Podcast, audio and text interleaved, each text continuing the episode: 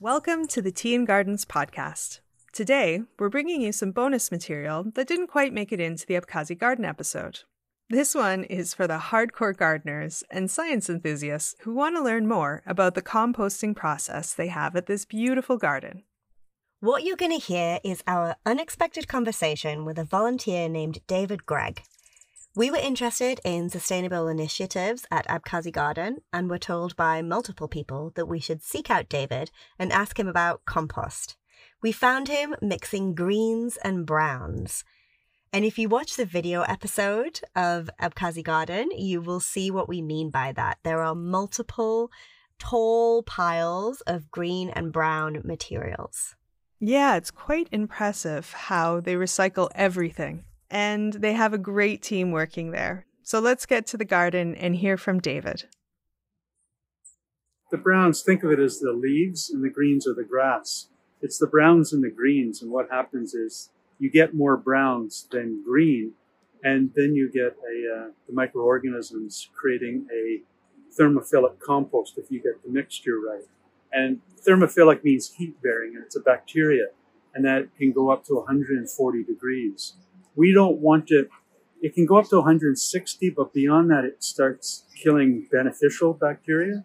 So we try to keep it at 140, maybe 160 and then it goes through that process and it heats up for a while and then it starts cooling down and you get a second group of bacteria called mesophilic. Mesophilic is the is the cool temperature one, so it may be uh, well, it's less than 140, maybe down to 100, and then then you get the cold bacteria at the end, and that's the saccharophilic bacteria, and that's when the compost bins are ready to harvest, and that's what we do here. We let them break down each one of the flags that you see on the bins has the date on. So usually we can start harvesting within five to six months. We could do it quicker, but we want to try to get it to break down completely. And so that's what we're doing here. And then all the, the compost, the mulch is added to the gardens as a, as a food source to some extent, but it's also adding the microorganisms back to the soil which break down any of the organic material in the soil to make it available to the plant roots. These composts are more woody than herbaceous. We do have a lot of herbaceous here, but we also have a lot of wood because if you see in the gardens, there are rhododendrons and other woody material. Well, there's a fungi in here as well. In the in the soils in the garden, you have more prominently fungi amongst the rhodos and the other the tree areas because they can break down the lignins in the woody material that haven't been broken down initially by the microorganisms, the bacteria, and the other. There's other characters, but that's the main guys we're working with. And so what we do is we try to keep this as a as a circular compost or a circular garden. So we take from the garden, we break it down, and we give back to the garden. So we're it's we're trying to give back what we take in order to feed the gardens. So we don't use a lot of, there's not a lot of chemicals used in this garden. And that's the beauty of the compost. Beautiful. Thank you so Thank much you for so explaining much. that. Yeah, Yeah, that was wonderful. that was Okay, excellent. thanks. Excellent. Yeah. Thank you very much You're for your welcome. I'm time. preparing to do a, a, um, major thing with an organization called Society of Organic Urban Land Care, and it will be a national thing. Cool. I'm going to talk on composting with us. Fantastic. Cool. Yeah. That's excellent information. Thank you so much. Thank We'll be sharing it as well. Yeah. So Who are you it. guys? Chantal and Lauren. Oh, they're just out of the blue. Here we go. Thank you so much to David for all that fascinating information. I have never heard so many specific details about composting. It's quite fascinating. I agree. Yeah, it was not something I knew really anything about, and I wasn't expecting to learn in so much detail. It was amazing.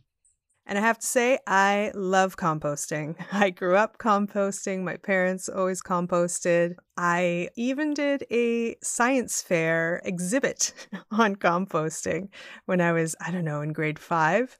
So it's a topic that is near and dear to my heart. What did that exhibit look like? Well, I was that kid that had a dad that helped. Mhm. Not all the time. I did all my homework otherwise by myself, but when it came time to do science fair projects, sometimes I got some help. And this time he helped me create a box that had some plexiglass and you could see the different layers. And I threw some worms in there. It was very cool. That wasn't in BC, right? No, that was in London, Ontario, in French immersion school, actually. So I presented it all in French. Wow. Le compost. I like that it's so easy to compost in BC. That's a good thing about living here that I enjoy. Yes, I am always happy when you have access to composting. It's great because not everyone can in their home. If you're in an apartment and you don't have the room to have an actual compost bin in your backyard, then it's great that the city comes and picks it up.